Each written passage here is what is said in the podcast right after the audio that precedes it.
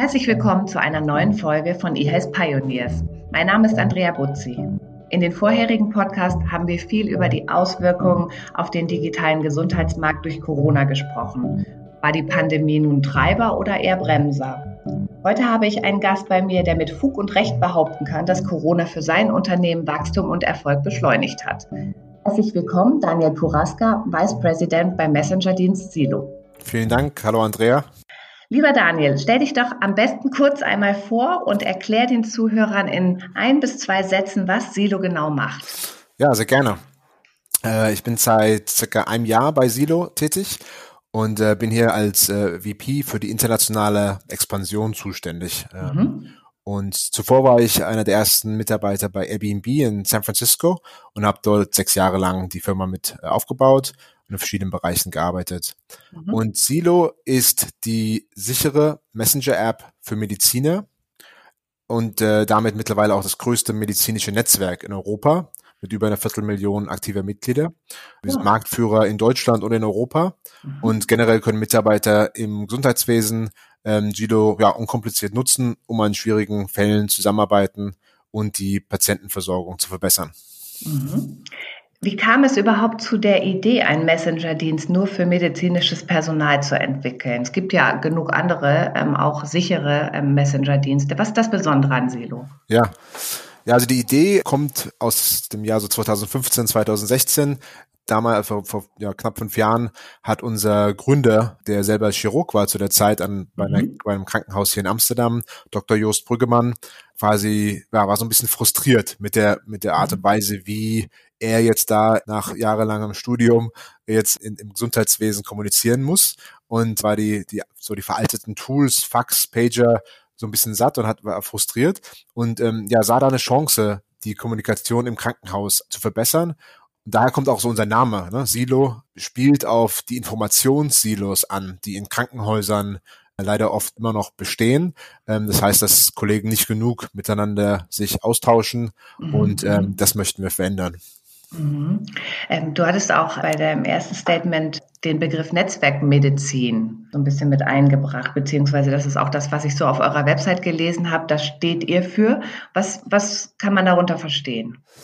Ja, Netzwerkmedizin, da geht es genau um den Punkt. Ne? Also wir möchten die mhm. bestehenden Informationssilos aufbrechen, die es im Gesundheitssystem gibt und Mediziner miteinander vernetzen. Wir glauben, dass so ein organisationsübergreifender Austausch äh, sehr, sehr wertvoll ist, auch gerade wenn es um intersektorale Kommunikation geht, dass der, dass der Hausarzt dem Kliniksarzt äh, spricht und so weiter. Also dass, dass da die Leute so besser zusammenarbeiten können mit besseren Resultaten für den Patienten äh, und aber auch voneinander lernen können und äh, einfach mhm. generell als, als Mediziner, Arzt, Pfleger, dass man da ja weiter vorankommt.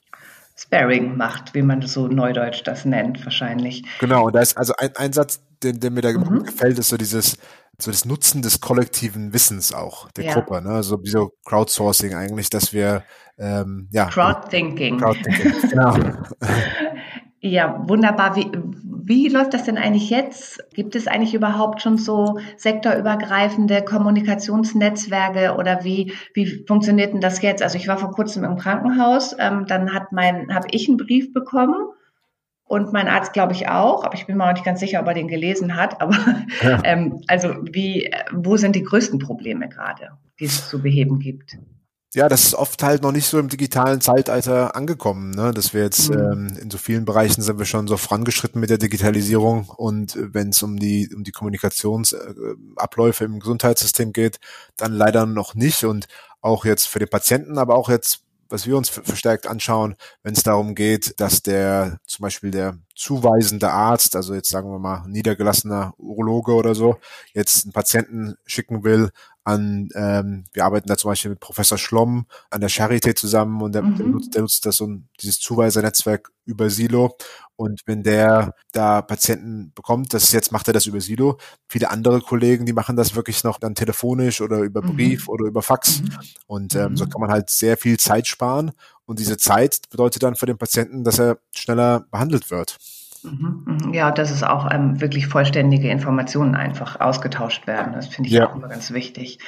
Vielleicht gehen wir da noch mal so ein bisschen mehr in die Praxis. Ich habe gelesen, ihr habt ja gerade auch eine Kooperation mit dem Klinikum Hannover bekannt gegeben. Erzählt da doch einfach mal, was ihr da genau mit denen macht. Ja, also in Hannover ist es äh, sehr spannend, weil das so ein Fall ist, wo das sehr vielseitig eingesetzt wird. Und ich glaube, das ist auch eine Stärke von Silo, dass es so verschiedene Anwendungsfälle gibt, die im Krankenhaus oder auch im Gesundheitsbereich generell zur Geltung kommen können. Und das ist bei Hannover sehr stark der Fall. Also wir haben zum einen so die Teamkommunikation. Das heißt, dass in einem Team eine Abteilung sich koordinieren kann so dass die, dass die Ärzte, die Pfleger, die äh, ähm, Abteilungsleiter mhm. zusammenkommen und ähm, ja einfach dann was sich koordinieren können. Äh, das ist eine, das wird stark genutzt. Zum Zweiten haben wir, dass die interne Kommunikation jetzt auch über Silo dort abläuft. Mhm. Sprich, der der Leiter der Unternehmenskommunikation beziehungsweise der Pre Pressesprecher äh, Steffen Ellerhoff, der nutzt, er und sein Team, die nutzen Silo, um äh, gerade jetzt zu der Corona-Zeit, um mit dem mit der ganzen Belegschaft mhm. zu teilen, äh, was was sind die Corona, wie sehen die Corona-Fälle aus in den Häusern, ähm, was sind Maßnahmen, die getroffen werden sollen mhm. und so weiter, um sich da abzustimmen. Was ist vielleicht auch so eine Sprachregelung nach außen und äh, was ist in der Presse auch gerade mhm. das Thema, das ist ja auch, glaube ich, ganz wichtig, ja. dass man, also das weiß ich auch aus meiner Praxis, dass man intern schnell mal vergisst, dass man eigentlich erstmal die interne Kommunikation machen muss, bevor man groß in die Presse geht. Mhm. Das ist ganz wichtig. Womit verdient ihr Geld? Ja, der Messenger ist erstmal kostenlos für Mediziner. Mhm. Also jeder, ah, ja, okay. jeder Arzt, jeder Pfleger, jeder Teilnehmer im Gesundheitsberufen kann auf der im Apps, Apple App Store oder im Google Play Store die App finden und herunterladen und sich registrieren und dann schon anfangen mit Kollegen zu kommunizieren und mhm. die einladen und loslegen. Das haben wir ganz bewusst so gemacht, so diese Grassroots-Methode, damit die Nutzer ja auch von sich aus ohne jetzt nicht auf irgendjemand warten müssen, sondern wenn sie das, wenn sie das brauchen, von sich aus schon loslegen können. Und dann auf der auf der zweiten Seite gibt's die gibt's die Möglichkeit für Organisationen, wenn die ihr Netzwerk so speziell auf ihre Bedürfnisse anpassen möchten, dann mhm. können sie äh, eine Lizenz. Mit Organisationen meinst du jetzt zum Beispiel Kliniken oder auch Arbeitsgruppen für Fachrichtungen? Genau, also Organisationen können Krankenhäuser sein, ähm, das können medizinische Organisationen sein, wie die bei uns jetzt die Deutsche Gesellschaft für Kardiologie. Genau, und die können als Organisation ihr Netzwerk auf, auf, ihre Bedürfnisse anpassen und einstellen, so wie sie das möchten mhm. und auch ähm, die Mitarbeiter verwalten von diesem Netzwerk.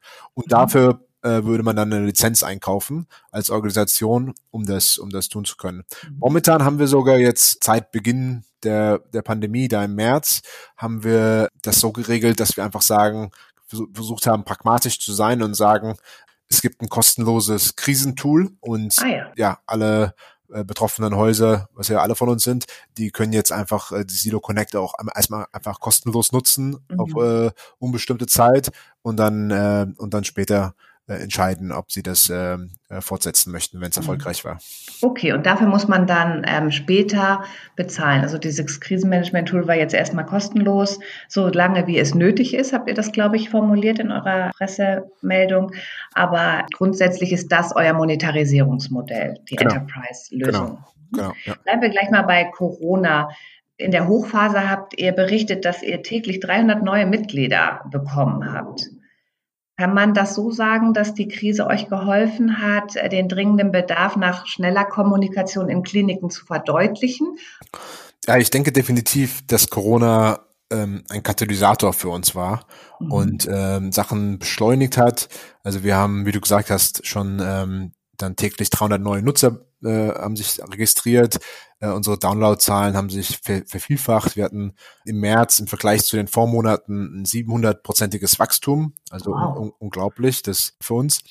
Und ähm, ja, und auch diese Gespräche mit Krankenhäusern, die oft schon eine Weile dauern können, weil man, weil die sich das ja ganz im Detail anschauen, wie wir, wie wir arbeiten, mhm. ähm, die wurden dann von mehreren Monaten auf wenige Wochen, teilweise wenige Tage verkürzt, dass dann mhm. große Gruppen auch gesagt haben, jetzt wie Hannover, dass sie da loslegen möchten. Und da den Bedarf auch tatsächlich ganz akut gespürt haben, genau, wahrscheinlich. Genau. Wie du sagst, hat das, glaube ich, schon auch damit zu tun, dass es vor allem halt jetzt mit diesem, mit unserer Mission, mit dem Thema Netzwerkmedizin zusammenhängt, mhm. dass halt in der, während der Pandemie dass das Kommunizieren in den Netzwerken besonders wichtig wird. Also ein Beispiel dafür, ähm, oder zwei, zwei verschiedene Beispiele. Eins ist Professor Möckel äh, von der, von der Charité, der äh, leitet dort die Intensivmedizin.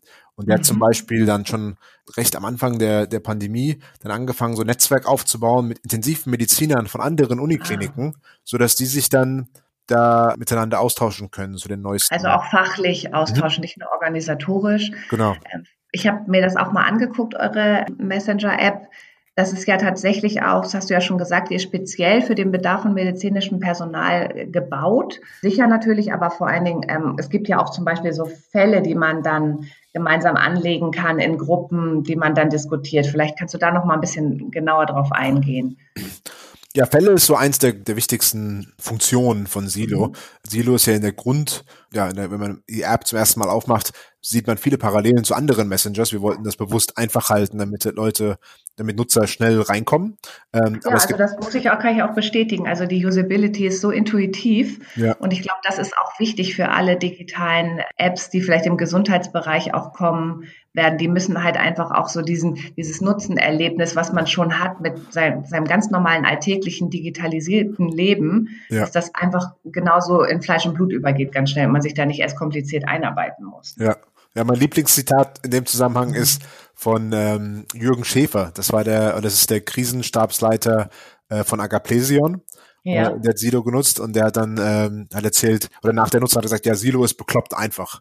Also da kann man quasi nichts. Das werde ich direkt mit in die Show Notes nehmen. Nix, nix, da kann man nichts falsch machen. Und, ähm, genau, du wolltest ja. von den Fällen nochmal genau, erzählen. Genau, und die Fälle, äh, die Fälle, die, äh, die sind quasi so ein Punkt, wo es, wo es aber wichtig war, sich zu differenzieren, weil wenn du jetzt WhatsApp benutzt, zum Beispiel im Krankenhaus, dann hast du ja ein Riesenproblem, wenn du in einer großen Gruppe bist mit, mit 50 anderen äh, Kollegen und du möchtest wirklich über Patienten reden, was du ja sowieso nicht auf WhatsApp solltest, kann es aber auch schnell dazu kommen, dass du, dass du dann Patienten vertauscht, gerade wenn du über mehrere redest, ne? Mhm. Und dass du dann die, die Informationen sich da verheddern. Ähm, mhm. Ähm, deswegen haben wir dieses Cases Feature oder diese Cases-Funktion gebaut, wo du ganz klar das so aufsplitten kannst und dann den Namen, die äh, oder das Problem und Fotos und Befunde anhängen kannst und dann kann die Konversation zu dem einen Fall, die findet dann nur in diesem Case statt. Und das macht es mhm. einfacher. Mhm. Also nehme ich mal mit, ich könnte jetzt auch meiner Schwester, die leitet die Krankengymnastik in einem Münchner Krankenhaus und hat ein großes Team, könnte ich auch mal die Empfehlung aussprechen, sie soll sich mal Silo runterladen und mit ihren Kollegen einfach auch mal vielleicht irgendwie so kleine Übergaben über Silo abwickeln. Gerne, ähm, ja. Das wäre ja auch möglich, ohne dass es jetzt eine Enterprise-Lösung schon gibt in dem Klar, klar, das können Sie schon, das können Sie schon so machen, ja. Super. Ja, große News heute aus eurem Hause war ja die Series A Finanzierungsrunde. Fast zweistelliger Millionenbereich. Neben zwei weiteren Investoren konntet ihr den neu gegründeten Venture Capital Fonds Here Capital ähm, von Silo überzeugen. Das, ihr seid ja, glaube ich, auch das erste Investment mhm. von Hill Capital. Ja. Zu Hier Capital gibt es übrigens auch einen Podcast, eine Folge, falls jemand da genaueres wissen will. Erzähl doch mal, wie ist euch das gelungen, die Hier Capital Investoren zu überzeugen? Ja, also es war natürlich eine sehr spannende, herausfordernde Zeit, mhm, äh, mhm. überhaupt eine Finanzierungsrunde zu machen, jetzt mit, äh, mhm. mit der Pandemie. Ähm, mhm, total. Wir haben, glaube ich, so gemerkt, es gibt so zwei verschiedene Arten von Investoren. So die meisten Investoren, die haben wegen Covid ein bisschen auf die Bremse getreten. Und dann gab es einige wenige, die haben speziell gesucht nach Unternehmen, nach Startups, für die die Pandemie auch eine Chance ist. Und äh, da, sind, da sind wir sehr glücklich, dass dass Heal und auch die anderen Investoren, also auch Philips und EQT, da in mhm. dem mhm. äh, ja, so gedacht haben und jetzt, dass wir die als starke Partner jetzt an, an Bord haben können.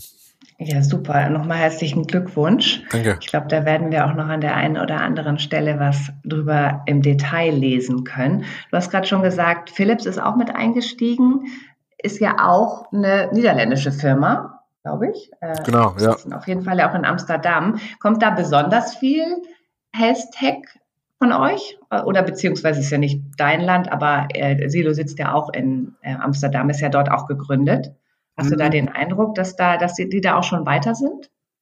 Ich habe das Gefühl, dass sie schon einen Schritt weiter sind, bisschen offener so Innovation gegenüber generell. Aber ich glaube, das ist jetzt in Deutschland auch, da sind die Leute auch wach geworden und da bewegen wir uns in die richtige Richtung.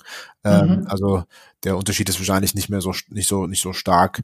Aber es ist schön, dass wir haben wirklich aus, aus ganz Europa quasi unsere Investoren jetzt. Ja, Heal aus mhm. Berlin, mhm. unser Lead-Investor, Philips aus Amsterdam, unser mhm. Corporate VC und EQT aus Stockholm. Das sind ja mhm. unsere Bestandsinvestoren von der letzten letzten Finanzierungsrunde noch.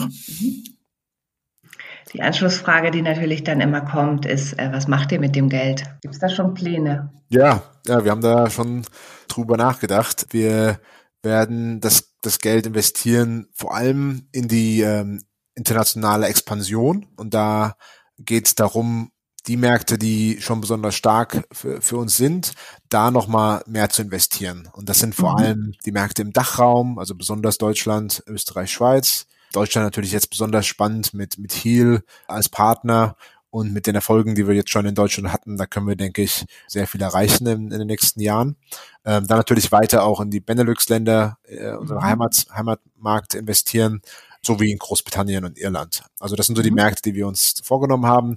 Und äh, Deutschland hat äh, einen Fokus nochmal in diesen Märkten und ähm, da werden wir investieren. Das zweite ist äh, Produkt, also dass wir unser Produktangebot ausbauen, dass wir noch besser zuhören bei den Nutzern und verstehen, was brauchen die Nutzer und dass wir so den Schritt auch gehen können von Kommunikation zu, ähm, zu Kollaboration noch mehr. Also noch mehr auch in Richtung von dieser Vision, von dieser Netzwerkmedizin, dass wir noch mehr uns in diese Richtung bewegen, dass wir ein System schaffen, wo wirklich man dieses kollektive Wissen hat und wo man voneinander lernen kann und gemeinsam bessere Entscheidungen treffen kann, anstatt dass man sein, sein eigenes Ding macht. Also ich mhm. denke, desto mehr wir das über unsere Produkte in diese Richtung uns bewegen können, dann machen wir das richtig. Mhm. Glaubst du denn, dass in der Zukunft auch der Informationsaustausch im medizinischen Bereich, was jetzt so ne, Patientenjourneys und so angeht, dass das wirklich auch äh, irgendwann mal komplett digital ablaufen kann? Und was denkst du, wie lange das noch dauert? Welche Journeys meinst du jetzt? Also, dass man zum Beispiel irgendwie auch äh, die Anamnese schon digital machen kann. Dann gibt es vielleicht auch irgendwie so eine Patientenakte, die man so. hat. Dann habt, habt ihr vielleicht auch eine API zu der Patientenakte und könnt auch das in eure Falldiskussion mit einbeziehen. Also so tatsächlich so ein richtiger Blick in die weitere Zukunft. Ja, ja, also für uns ist der als erster Schritt besonders wichtig gewesen beim Mediziner anzufangen. Also wirklich die mhm. Kommunikation von Mediziner zu Mediziner uns darauf zu fokussieren und da versuchen, die zu verbessern, weil da schon genug Potenzial ist für Verbesserung. Mhm. Generell klar, also auch in anderen Teilen, auch mit der Kommunikation mit den Patienten und der gesamte, die gesamte Journey, da gibt's äh, ganz viele Anknüpfungspunkte, die für uns in der Zukunft interessant sind. Und ich denke mhm. auch, dass es dahin gehen wird. Mhm. Ähm, wir müssen jetzt schauen, so wie wir unser, unser Haupt Fokus ist natürlich der Mediziner jetzt und dass wir, dass wir da äh, dem erstmal unterstützen, aber werden mhm. dann natürlich immer links und rechts schauen, wie man ähm, das ganze System verbessern kann. Ja, ja. Was denkst du denn grundsätzlich? Es wird ja gerade in den Fachmedien auch darüber diskutiert, ob auch die Plattformökonomie so im digitalen Gesundheitsbereich so langsam Einzug hält, so mit dem Zusammengehen von Teleklinik und Doc Morris wurde ja noch mal einmal darüber diskutiert, dass, ob es gut ist, dass es dann jetzt so große Plattformen auch gibt, die so diesen ganzen Bereich auch der Patientendokumentation und Digitalisierung von Informationen abdeckt. Wie siehst du das? Also du bist ja auch Kind des Internets, kommst von Airbnb, so Plattformökonomie sollte ja eigentlich auch für dich vertraut sein. Hat das viel Gutes gebracht oder gibt es gerade im Gesundheitsbereich auch Bedenken? Also man muss da natürlich schon aufpassen und ein Auge drauf mhm. haben und gucken, dass das äh, sinnvoll reguliert ist und dass die Daten so genutzt werden, dass es im Sinne des Patienten ist, nicht im Sinne des Unternehmens. Und aber da bin ich froh, dass es in Deutschland ja schon und in Europa schon schon gute Gesetze und, und sinnvolle Regulierungen da da gibt, die in anderen Ländern oft fehlen schon schon auf schon ein gutes Fundament gebaut haben. Äh, mhm. du meinst jetzt DSGVO und genau. E-Privacy-Verordnung. Ja. Ähm, das sind natürlich, glaube ich, auch gute, gute Gesetze, die da den Weg auch ebnen. Und ich weiß auch von ganz vielen internationalen Gesprächen, dass da die Welt auch ganz genau nach Europa guckt und sagt, das ist eigentlich eine gute Blaupause. Ja. Ähm, die Daten gehören dem Nutzer und die muss man auch schützen. Also dem Menschen gehören die Daten und keinen Institutionen und kein ähm, Unternehmen schon gar nicht. Ja. Und ähm, das ist, glaube ich, ein ganz guter Weg, den wir da schon gegangen sind und ist vielleicht auch dann Wettbewerbsvorteil für europäische äh, Digital Health ähm, Anbieter. Ja. Ja, ich glaube, es ist generell so der, dieser Trend, dass man wirklich nur die Daten behält, die man aufbehalten mhm. muss, aufbewahren mhm. muss. Ähm, ich denke, das ist, äh, ist ja auch eine, eine der Philosophien vom, von der DSGVO. Mhm. Und das ist auch, was bei, bei Silo ja im Mittelpunkt steht. Das heißt, dass die Daten werden zum Beispiel nach 30 Tagen gelöscht. Wenn ein Mediziner dem anderen Befund schickt oder sowas, dann ist das nach 30 mhm. Tagen weg. Quasi, dass, dass es nur so lange ist, wie man es braucht. Liegt nirgendwo auf dem Server genau, rum bis genau. in alle Ewigkeit. Ich habe ja eben schon gesagt, du warst ja bei Airbnb, einer der ersten 30 Mitarbeiter, wenn ich da richtig informiert bin. Mhm. Damals war das Team ja ungefähr so klein, groß, wie auch immer, wie jetzt bei Silo. Da ist das Unternehmen sechs Jahre später verlassen und da hat der Airbnb dann 3000 Angestellte und mhm. hat die ganze Reisebranche komplett umgekrempelt. Schwebt dir für Silo sowas ähnliches vor? Ich hoffe doch. deswegen, deswegen bin ich hier. Und äh, das, also danach habe ich auch gesucht, jetzt so nach meinen Abenteuern in den mhm. USA, dass ich dann jetzt wieder sowas finde. Also für mich gibt's wahrscheinlich nichts Aufregenderes als so ein Unternehmen in, dieser Phase jetzt, wo wir gerade sind. So dieses so zwischen 20 und 50 Leute und du hast jetzt auch erst Erfolge und du hast eine Vision und, und du hast talentierte Leute, hast, hast alles so quasi, was du brauchst. Und jetzt geht's nur noch darum, sinnvoll zu exekuten. Und ich glaube, mhm. da sind wir jetzt in dieser Phase und das, ähm, das ist sehr, sehr spannend und ja, also auf jeden Fall, ich sehe viele Parallelen, so wenn ich jetzt vergleiche zu der Zeit von damals. Sehr gut, das hört sich super an. Dann jetzt noch eine Abschlussfrage zum Schluss, ähm, die mehr so an dich als privater Mensch geht. Was ist denn für dich eine digitale Gesundheitsanwendung, die du jetzt vielleicht schon nutzt oder auf die du dich besonders freust, wenn es endlich funktioniert? Ja, also ich glaube, dass was mich besonders interessiert, so ist so dieses so, dass so die Systeme generell verbessert werden und und und das jetzt nicht nur als eine App unbedingt, sondern dass mhm. eHealth einfach ja Systeme effizienter gestalten kann und ähm, das wirklich nicht, dass alle verschiedenen Teilnehmer, die es gibt, ja miteinander kommunizieren, Daten mhm. austauschen können, ob das Ärzte sind, ob das Patienten sind, ob das Angehörige sind zum Beispiel von Patienten, die auch informiert werden wollen. Und da glaube ich, wird spannend, dass wir wirklich, ich, also ich hoffe, dass ich bald nur noch physisch beim Arzt erscheinen muss, wenn das absolut notwendig ist, egal ob das der Hausarzt ist in der Klinik oder in der Fach oder ein mhm. Facharzt, und dass ich dann meine Daten halt ganz gezielt mit Medizinern teilen möchte, wenn das, wenn das notwendig ist, mhm. ähm, dass das wirklich so in der digitalen Repository gesammelt ist, dass ich da so der Herr drüber bin. Mhm. Hast du schon mal persönlich Videokonsultation ausprobiert? So eigentlich schon in den USA habe ich das gemacht. Ich hatte vor kurzem auch so ein Erlebnis. Es war aber eher so zahnärztliche Leistung und das war mein erster, erster Moment, wo ich dann tatsächlich ohne Arztberührung irgendwie so ne, behandelt wurde von einer irgendwie Office Managerin oder so. Und das wurde halt auch alles digital aufgenommen, der Befund. Und das fand ich irgendwie erst ungewohnt. Ja. Ähm, aber am Ende des Tages ist das, glaube ich, auch die Zukunft. Und daran müssen wir auch einfach arbeiten, dass wir es den Patienten auch ermöglichen, wie du gerade sagst, ganz autark auch mit der eigenen Gesundheit umzugehen und mit den Informationen, die man dazu hat und das auch gut zu verstehen. Ja. Und das ist halt auch die Aufgabe, glaube ich, der digitalen Gesundheitswirtschaft, den Patienten auch mitzunehmen, damit er der Smart Patient werden kann, wie man immer so schön sagt. Ja, ja. Super. Daniel, dann danke ich dir ganz herzlich für das Gespräch. Ich glaube, du hast heute noch genug andere Aufgaben zu tun, die rund um eure Series A Finanzierungsrunde jetzt noch anstehen. Äh, umso schöner, dass wir gerade mal gesprochen haben. Also ich nehme jetzt mal so mit, Corona war ein Katalysator für euch, hat wirklich auch gezeigt, dass wir eine bessere Kommunikation zwischen medizinischem Fachpersonal brauchen. Und euer Ziel ist es tatsächlich nicht nur Kommunikation, sondern auch noch Kollaboration in der Medizin zu ermöglichen, damit wir alle schlauer werden und länger gesund. Genau, das, das ist ein gutes, gutes Fazit. Super, Daniel. Dann viel Erfolg heute noch. Danke, vielen Dank für die Einladung. Ja, gerne. Tschüss. Tschüss.